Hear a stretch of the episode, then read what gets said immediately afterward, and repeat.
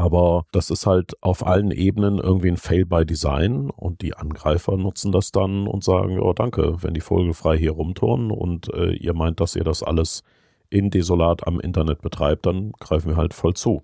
Und dann kommen natürlich wieder die Ermittlungsbehörden und sagen, übrigens, wir bräuchten Befugnisse.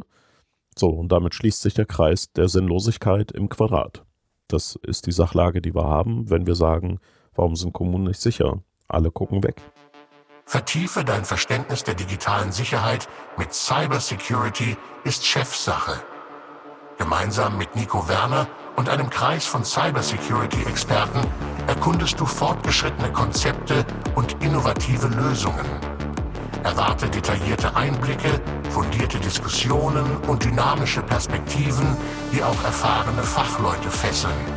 Sei Teil einer Gemeinschaft, die die Grenzen der Cybersecurity neu definiert.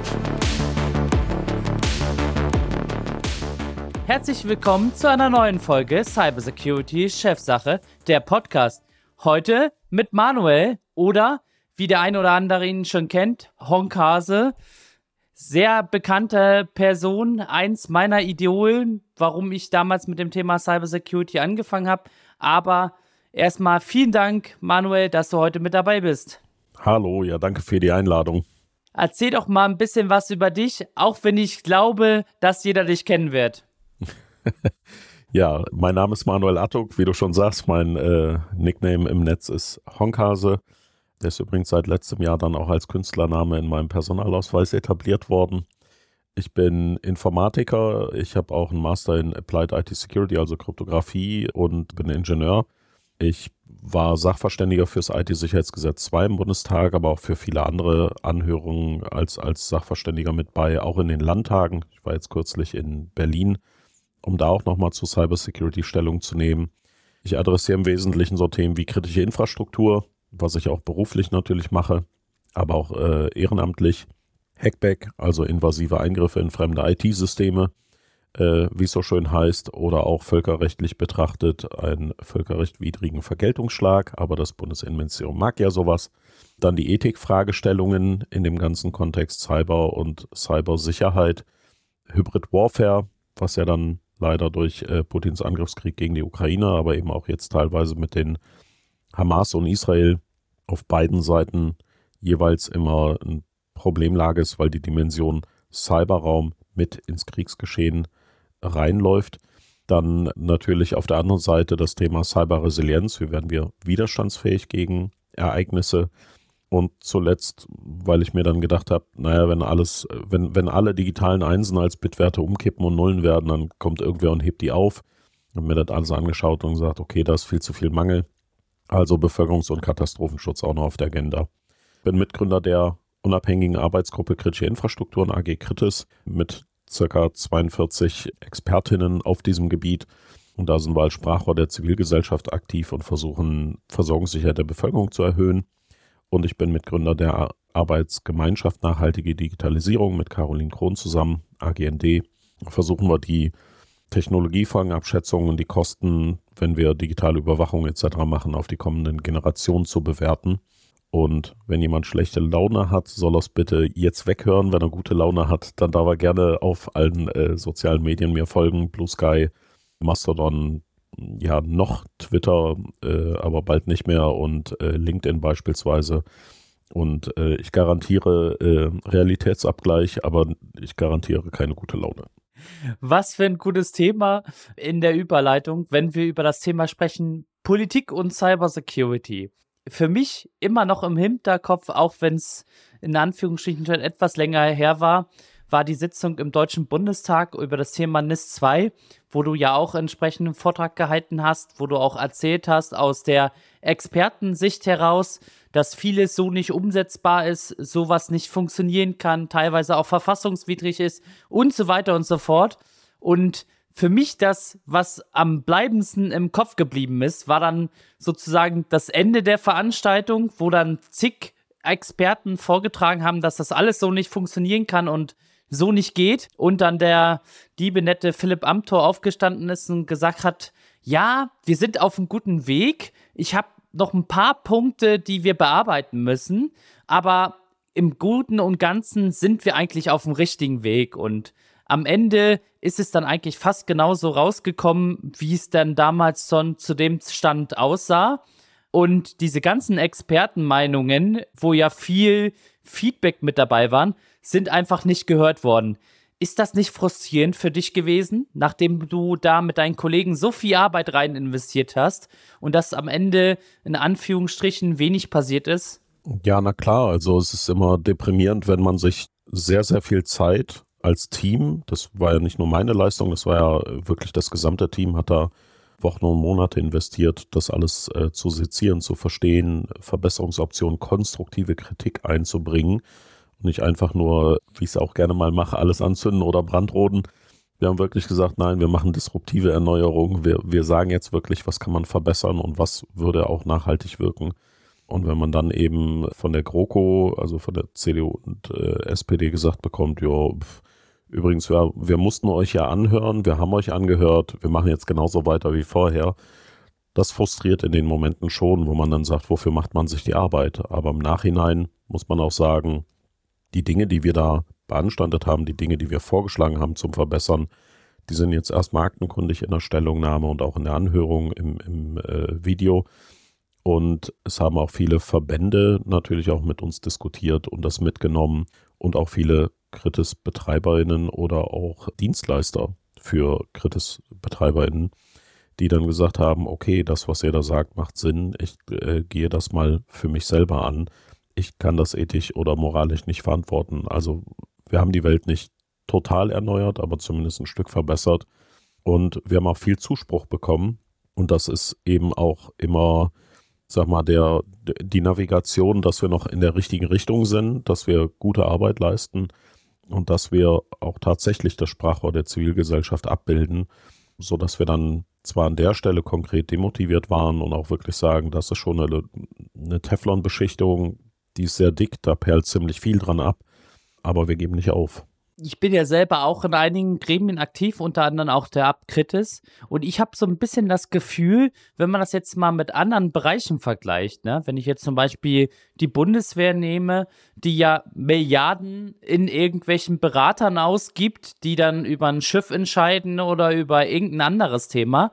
Warum ist das im Security-Bereich denn nicht der Fall? Warum ist das denn, dass die Bundesregierung oder auch die Länder sich da nicht diese Expertise von den Experten holen, um dann gemeinsam mit der Lobbygruppe oder mit den Experten an den Gesetzen zu arbeiten? Warum glaubst du oder was ist deine persönliche Meinung, warum dieses Thema bei der Politik Cybersecurity immer noch so stiefmütterlich behandelt wird? Naja, die holen sich ja Expertise in Anführungsstrichen, aber von ExpertInnen, die andere Interessensexpertisen haben. Es ist ja sehr oft so, dass dieser ganze Glitzerhype wie äh, damals Luca-App oder äh, Blockchain, äh, jetzt KI rauf und runter debattiert wird und gesagt wird, juhu, brauchen wir.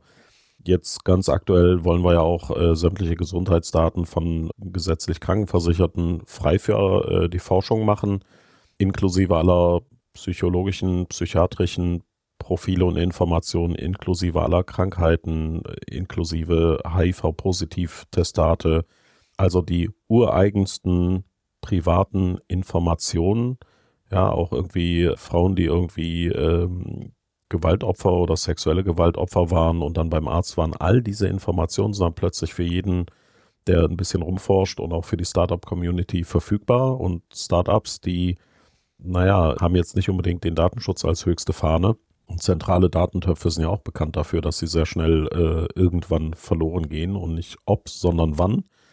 Und das ist natürlich das Problem, das wir an all diesen Stellen haben, dass diese vermeintlichen Expertinnen rauf und runter laufen und diesen Quatsch erzählen. Ja, und die Sicherheitsbehörden oder auch die Strafverfolgungsbehörden rufen natürlich auch ständig nach Befugniserweiterung und verstehen Cybersecurity oder Cybercrime im engeren und im weiteren Sinne ist, wenn ich direkt an einer, einem IT-Gerät irgendwas mache oder mit einem IT-Gerät irgendwas mache. Und dieses im weiteren Sinne ist quasi inzwischen fast alles, weil trotz der desolaten Art, wie wir äh, digitalisieren, kriegen wir es ja trotzdem hin, da was zu tun. Und das ist natürlich sehr, sehr schwierig, gegen all diese Befugniserweiterungswünsche anzugehen, weil die Politikerinnen erstmal sagen, oh, wir brauchen das und müssen da irgendwie handeln, weil sonst sind wir schuld als Politikerinnen, dass da irgendwas nicht getan wurde. Und die Strafverfolgungsbehörden oder auch diese komischen Beraterinnen, die da irgendwie rumlaufen, und das sind wirklich, wenn man jetzt auf nur ein Beispiel geht, Cyberwar. Ja, ich kann diesen Begriff nicht mehr hören. Cyberwar ist der völlige Cyber-Diarrhoe-Begriff. Es gibt keinen Cyberwar und wird auch nie einen geben. Einfach aus der Logik heraus. Ich kann mit einem Kriegsgeschehen einfach keine, also im digitalen Raum, kann ich keine Nachhaltigkeit sozusagen bewirken, wenn man das jetzt aus der Sicht betrachtet und ein Land wirklich in meine Kontrolle und Gewalt übernehmen. Kann halt alles wegcybern, dann sind die halt offline, aber dann sind die immer noch nicht übernommen und äh, ich brauche also die drei klassischen Dimensionen Land, Wasser, Luft. Zusätzlich kann ich den Cyberraum nutzen, genauso wie ich zusätzlich den Weltraum nutze. Und somit ist es ein Krieg, der da zum Beispiel in der Ukraine passiert oder eben zwischen Hamas und Israel. Und Cyberwar ist erstens eine Verniedlichung eines Kriegs, in dem Menschen wirklich konkret sterben, vergewaltigt werden, flüchten müssen, was auch immer. Und auch kritische Infrastruktur natürlich nachhaltig zerstört wird durch kinetische Wirkmittel, also Bomben und Granaten.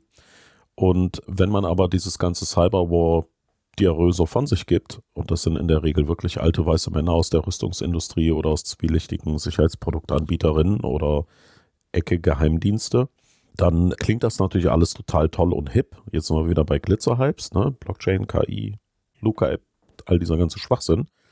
Und das äh, ist natürlich toll für die. Und dann sagen die, oh ja, da müssen wir was machen. Und am besten geben wir denen ganz viel Geld und die machen dann diese tollen Dinge, wie zum Beispiel KI im Krieg oder Verwaltungsdigitalisierung durch KI oder was auch immer.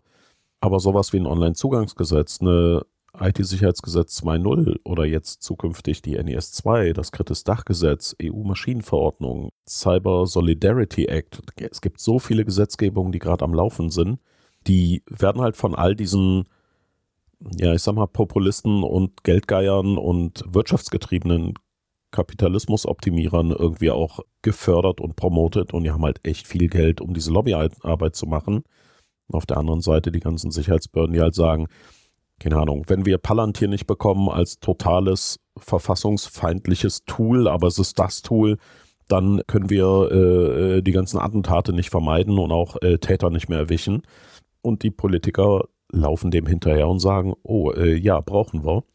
Und jetzt haben wir ja gesehen, dass beispielsweise gerade frisch in Hessen neu gewählt wurde, CDU mit SPD. Und beide haben einen so Hardcore-Überwachungs- und Befugniserweiterungskatalog abgegeben. Also es ist wirklich ein Überwachungsstaat, den die in Hessen aufbauen wollen.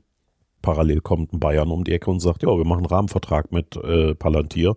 Nicht nur das, der soll sich sogar für alle Bundesländer aufblähen lassen. Also der Rahmenvertrag soll für alle Bundesländer gelten. Und dann steht man daneben und sagt, äh, Leute, wenn ihr das macht, sind das diese ganzen offensiven Überwachungsmaßnahmen oder offensiven vermeintlichen Schutzmaßnahmen, weil aus der Sicht der Leute aus der Rüstungsindustrie ist es natürlich Geldmacherei, aus den komischen Produktanbietern auch. Die ganzen Staatstrojaner-Anbieter, die aus Israel kommen oder die vermeintlichen Cyberwar-Berater aus, aus Deutschland, die haben halt einen Business Case. Ja, immer. Das kann man immer nachvollziehen, dass es da um Millionen geht wenn man recherchiert. Und das ist so das Hauptproblem, dass man eben gegen diese Akteure treten soll und versucht zu erklären, wenn ein, keine Ahnung, Bundesland Hessen eben sagt, wir machen jetzt Palantir und Videoüberwachung auf allen öffentlichen Plätzen mit äh, Gesichtserkennung und tralala, IP-Vorratsdatenspeicherung und, und sowas, dann hat die eine Strafverfolgungsbehörde vielleicht ihren Auftrag nach ihrem Gesetz oder ihrer Vorgabe im Blick und sagt, jo, das würde uns Sinn, für uns Sinn machen. Die haben aber nicht den Datenschutz, die Freiheitsrechte, die Verfassung und das Grundgesetz primär im Blick, natürlich sekundär zur Einhaltung ihrer Gesetzgebung schon. Aber erstmal fordern die das alles, weil es würde ja vielleicht mehr Täterjagd bringen. Und im Gegenzug wird aber nicht betrachtet, weil es nicht deren Aufgabengebiet, zu sagen, was bedeutet das für die Gesamtsicherheit des Cyberraums weltweit oder für ganz Deutschland. Wenn ich einen Staatstrojaner habe oder Palantir einsetze, in Hessen für, keine Ahnung, den Verfassungsschutz oder das LKA, dann habe ich an der Stelle vielleicht vermeintlich diesen sinnvollen Prozedere-Ansatz, aber die Sicherheitslücken und die Totalüberwachung, die ich damit mache, sind für die Sicherheit von ganz Deutschland oder der Welt absolut ja von Nachteil. Nur das sehen die natürlich nicht und das ist auch nicht deren Auftrag. Und das versuchen wir dann mit einem Gesamtblick zu korrigieren, aber es ist halt unheimlich schwer, gegen diese Macht anzugehen. Deswegen müssen wir alle dagegen vorgehen und immer und immer wieder und nie die Hoffnung aufgeben, dann wird es auch was. Ist das dann auch deiner Meinung nach der Grund, warum auf Gemeinde- bzw. Kommunalebene, wo es ja in Anführungsstrichen gerade am meisten kracht, wenig in Anführungsstrichen Fokus von der Politik drauf liegt, weil man sagt, das ist kein sexy Thema, was jetzt vielleicht auch von der Rüstungsindustrie getrieben wird, sondern das ist im Gegenteil eher so ein nerviges Thema, wo man jetzt nicht so richtig den Ausweg weiß.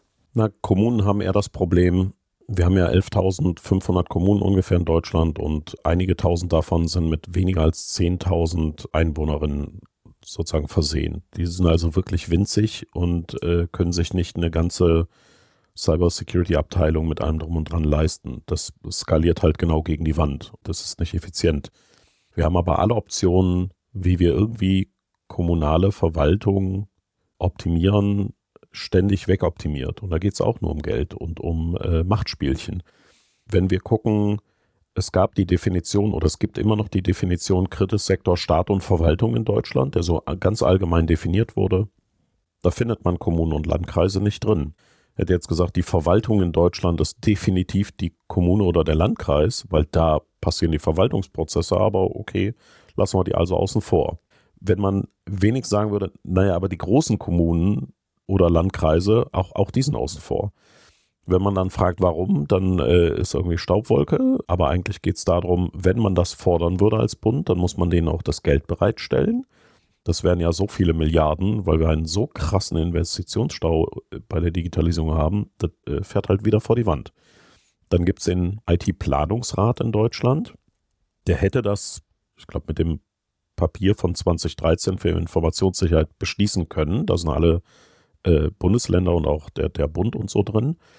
Haben aber gesagt, ja, nee, äh, nein, weil kostet ja Geld. Und jetzt hat sich der IT-Planungsrat vor einem Monat oder zwei nochmal offiziell in einer Sitzung zu einem Beschluss hinreißen lassen bezüglich NES-2-Richtlinie, die nächstes Jahr im Oktober aktiv wird. Und hat explizit dem Bund und den Ländern empfohlen, Kommunen und Landkreise nicht unter die NES-2 zu setzen und diese Cybersicherheitsanforderungen nicht zu fordern. Und dann guckt man sich das an und sagt, okay, fassen wir zusammen. Die Kommunen sind vogelfrei im Cyberraum. Die brauchen keine Sicherheitsmaßnahmen umsetzen. Die haben auch kein Geld dafür und niemand fordert das von der Gesetzgebung her. Keiner ist dafür dann verantwortlich und niemand wird dafür zur Verantwortung gezogen oder Rechenschaft gezogen. Wenn das passiert, zucken alle mit den Schultern und sagen, war irgendwie höhere Gewalt so ein Angriff. Naja, wenn man archäologisch wertvolle Betriebssysteme im Internet betreibt, ist das vielleicht nicht so die Challenge, aber okay. Und wenn man dann fragt, liebes Bundesinnenministerium, da gibt es doch diese ganzen Gesetze, warum fordert ihr nichts? Dann sagen die ja, äh, da sind wir nicht zuständig, also äh, wird ja Geld kosten, äh, machen wir nicht. Wenn man die Regierung fragt und verschiedene Regierungsparteien oder auch oppositionelle Parteien, dann ducken die auch alle weg und sagen, ja, hm, schwierig, teuer, manche fordern es, aber nicht alle. Die kommunalen IT-Dienstleister und deren Verbände sagen natürlich ja sehr gerne, weil die kriegen dann natürlich deutlich mehr Geld, weil Sicherheit kostet Geld und würden dann halt gut verdienen oder das zur Abwechslung bezahlt bekommen. Aber das ist halt auf allen Ebenen irgendwie ein Fail by Design und die Angreifer nutzen das dann und sagen, oh danke, wenn die vogelfrei hier rumturnen und äh, ihr meint, dass ihr das alles in Desolat am Internet betreibt, dann greifen wir halt voll zu. Und dann kommen natürlich wieder die Ermittlungsbehörden und sagen, übrigens, wir bräuchten Befugnisse. So, und damit schließt sich der Kreis der Sinnlosigkeit im Quadrat. Das ist die Sachlage, die wir haben, wenn wir sagen, warum sind Kommunen nicht sicher? Alle gucken weg. Ja? Da sprichst du gerade ein spannendes Thema an, weil das habe ich auch immer wieder gesehen. Damals zum Beispiel, als WannaCry ja sehr aktiv gewesen ist, habe ich mir bei einigen Leuten und Unternehmen gedacht, oh je, jetzt wachen sie auf, weil eben halt das in der Öffentlichkeit breitgetreten worden ist. Ich sehe aber momentan eher so einen Trend, dass das zu einer Egallosigkeit wird. Also ob jetzt eine Kommune wieder angegriffen worden ist, ob jetzt wieder die Führerscheinstelle nicht funktioniert oder keine Ahnung, der nächste Dienstleister gehackt worden ist. Das ist so zu einem Normalbild geworden, dass man sich darüber gar keine Gedanken mehr macht. Also am Anfang war es auch noch sehr, sehr viel in der Presse, weil man das natürlich ausschlachten wollte.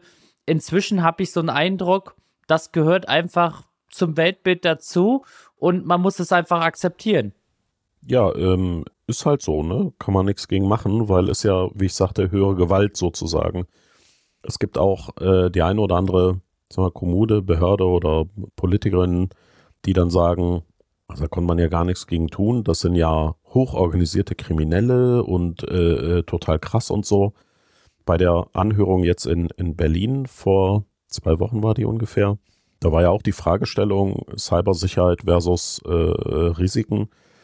Da hatte der Staatssekretär von der SPD großspurig gesagt, ja, wir können ja nicht mit den Maßnahmen von gestern die äh, Täter von morgen jagen und äh, das funktioniert ja alles nicht.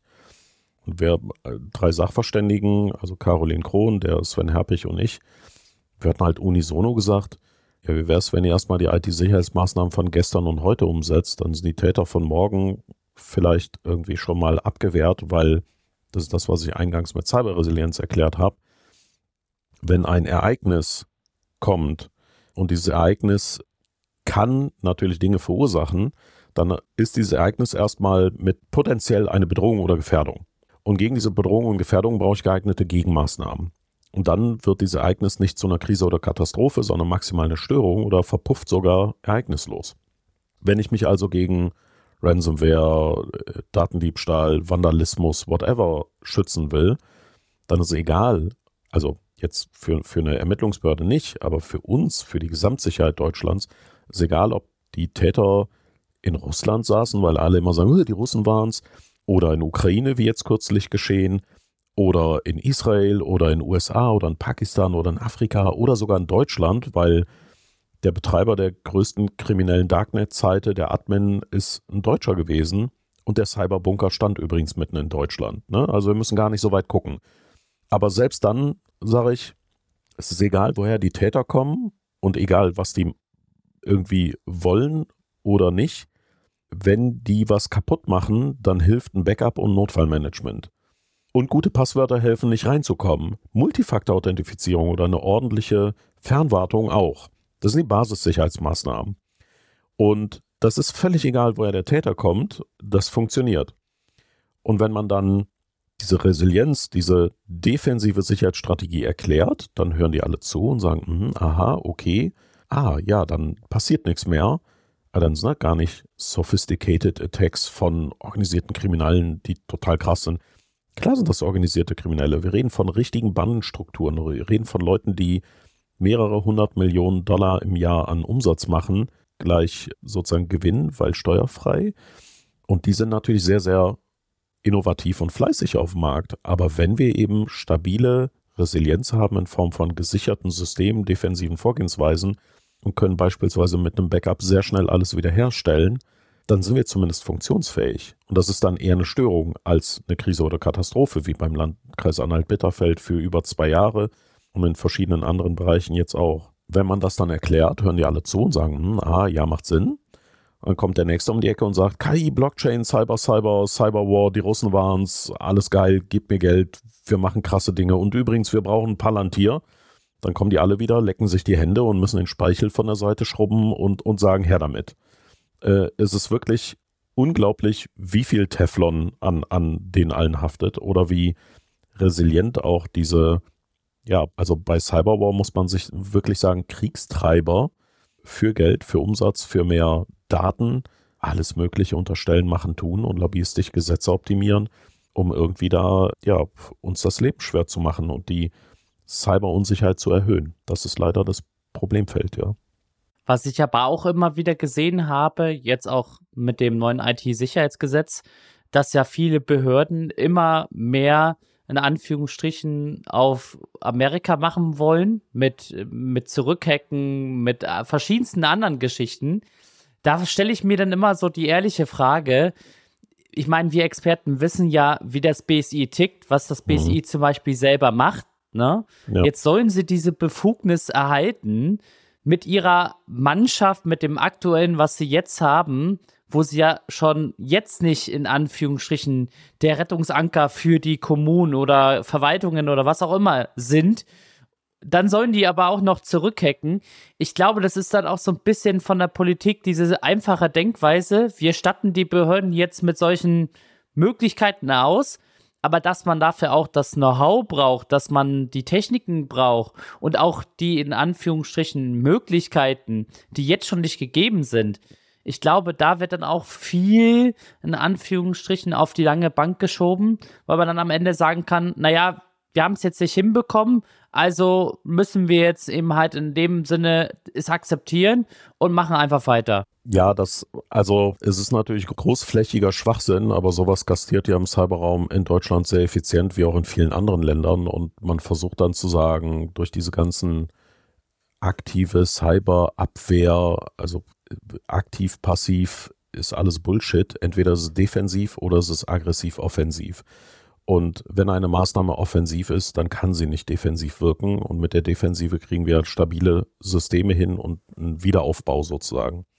Also insofern können die das alles rauf und runter erzählen, aber wenn man sich das wirklich anguckt, brauchen wir eine defensive Cybersicherheitsstrategie für Deutschland und dann wären wir auch resilient.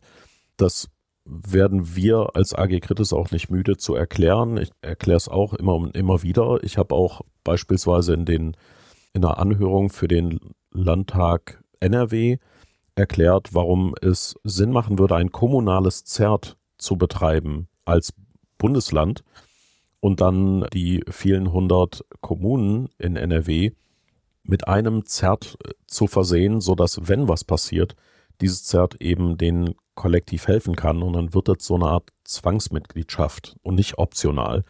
Und ich habe eine Rechnung, das ist jetzt zwei Jahre her, ist aber auf der AG Kritis-Seite äh, verlinkt mit Stellungnahme, mit Video und allem. Ich habe eine Beispielrechnung gemacht und gesagt, naja, die müssen irgendwie, jede Kommune muss irgendwie pro Jahr, keine Ahnung, 1500 Euro oder sowas hinlegen.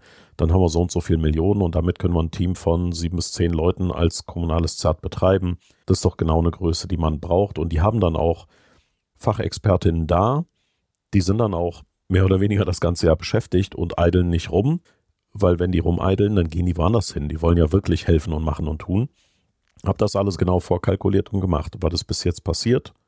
Nüscht. Trotzdem haben wir das dokumentiert, vorgerechnet und auch erklärt und werden es halt nicht müde, das immer wieder vorzubringen, damit wir eben diese Maßnahmen irgendwann auch kriegen. Ansonsten wird halt alles in digitalem Schutt und Asche sein. Und wenn wir dem BSI Befugnisse geben, offensiver Art, ne, das hat den Nachteil, Sie sollen ja die defensive Cybersicherheitsbehörde für Deutschland sein, für Bürgerinnen, für Forschung, für Wirtschaft, für den Staat.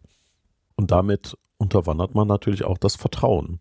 Und es wäre in Anführungsstrichen ein leichtes, äh, in Anführungsstrichen, weil das ist es nicht, aber man müsste eigentlich gucken, welche Strafverfolgungs- oder offensiven Befugnisse muss es denn wirklich geben? Die kann man irgendwo beim BMI und den untergeordneten Behörden wie äh, BK oder Weiße Kuckuck wo ansiedeln und den Rest dann wirklich davon unabhängig machen und sagen, da gibt es diese Hausherrenweisungsbefugnis BMI-Sichtweise nicht, denn die Abteilung, die gleichzeitig das BSI für die Defensive unterstützt und vorgibt, ist eben auch für die Sicherheits- und Strafverfolgungsbehörden zuständig, auch für den Verfassungsschutz teilweise. Und das ist halt eine Doppelsicht, die ist nicht unabhängig und die ist auch nicht sinnvoll. Das ist ungefähr so, wenn ich sagen würde, der Chief Information Security Officer ist gleichzeitig der IT-Leiter oder der dem IT-Leiter unterstellt. Er soll also dem IT-Leiter kritisieren. Hier haben wir übrigens ein Sicherheitsproblem und müssen diese Dinger sicher betreiben. Na, der wird natürlich sagen, kritisiere meine Arbeit nicht. Ähm, das ist nicht unabhängig und das macht keinen Sinn. Diese Struktur haben wir auch in Deutschland. Das ist auch ein Defizit, was wir angehen müssen.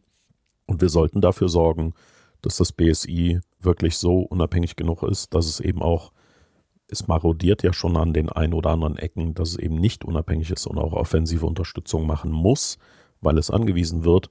Und damit sind alle nicht glücklich. Wenn wir da kein Vertrauen drin haben, haben wir ein Problem. Ne?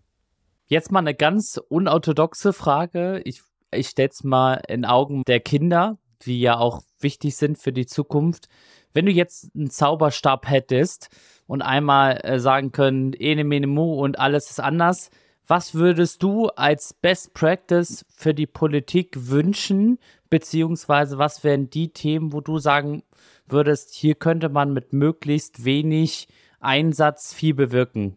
Ich würde mir wünschen, dass PolitikerInnen allesamt eine Eingebung bekommen, dass sie verstehen, was eine digitale Cybersicherheitsstrategie ist und wie man die für Deutschland komplett umsetzen und realisieren kann und das dann auch ins Gegenverhältnis zu den Offensivmaßnahmen, Befugnissen und äh, Glitzerhypes stellt, dass sie wirklich diese Bewusstsein haben zu erkennen, was da wirklich langfristig die richtige Strategie ist und langfristig wirken kann.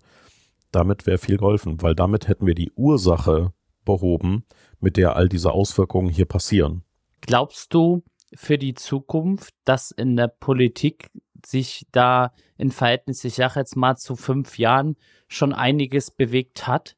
Oder sind wir immer noch auf dem, in Anführungsstrichen, Weg hin, die Politik, wenn man es jetzt mal als Auto vorstellen würde, mit dem richtigen Motor und mit dem richtigen Bremspedal oder auch Gaspedal auszustatten, damit das entsprechend rollen kann? Also aktuell sind wir eigentlich unterwegs mit einem Hochgeschwindigkeitssportwagen, der 400 km/h fahren kann, den wir auch 400 fahren wollen. Aber die Straßen sind eher so Feldwald-Wiesenwege, bei denen man eher so mit 30 drüber tuckern müsste. Äh, versuchen aber trotzdem Gas zu geben und wundern uns dann, wenn die aufschlagenden Steine und der aufschlagende Schmutz irgendwie das drastisch reduziert und kaputt macht. Aber vor allem sind wir auch mit diesen ganzen, der neue Hype wird's bringen, äh, ne? Luca, Blockchain, äh, KI-Glitzer-Hype. Dieses ganze Glitzer-Hype-Getue ist ungefähr so, wie wenn wir dann sagen, naja, und dieser Wagen wird erstmal gebaut oder getuned und verbessert, aber Bremsen und Airbag brauchen wir nicht, weil äh, erste Fassung muss geil sein, muss, muss glitzern und hypen.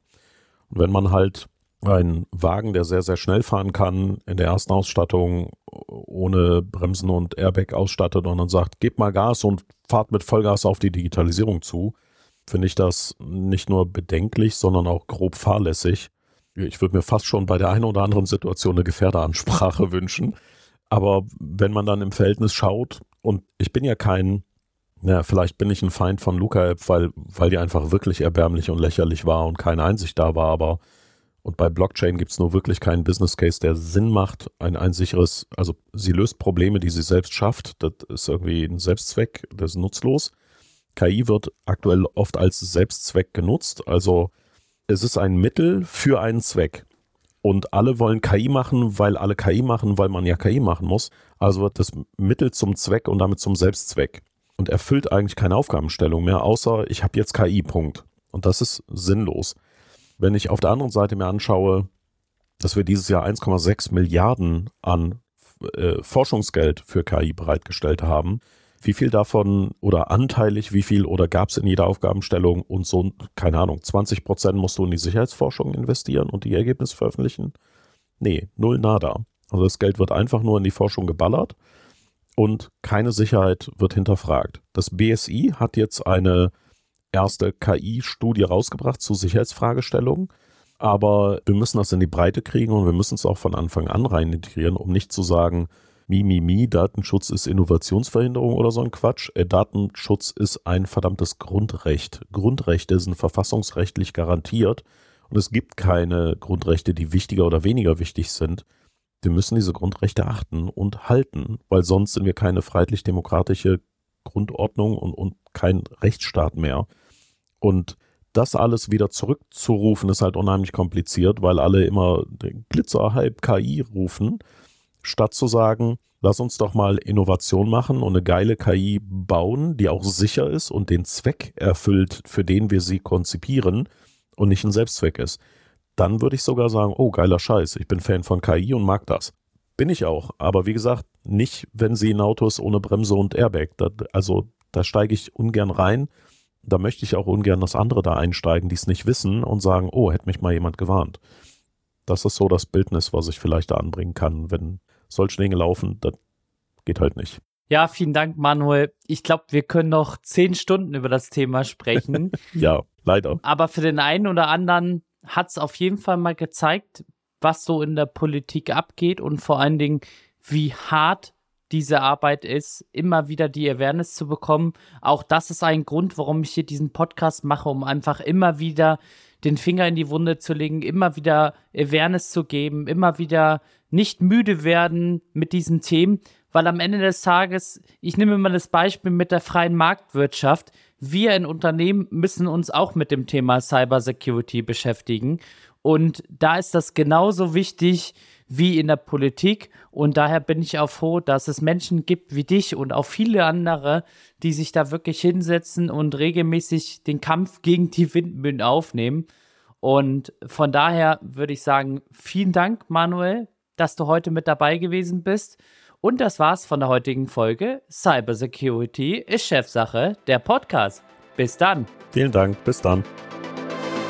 Das war wieder eine spannende Folge von Cybersecurity ist Chefsache mit deinem Gastgeber Nico Werner. Wir hoffen, du hast neue Erkenntnisse und Anregungen mitgenommen, die deinen Arbeitsalltag in der Welt der digitalen Sicherheit bereichern. Vergiss nicht, unseren Podcast zu abonnieren, zu liken und mit deinen Freunden und Kollegen zu teilen. Bis zum nächsten Mal. Bleib sicher und vernetzt.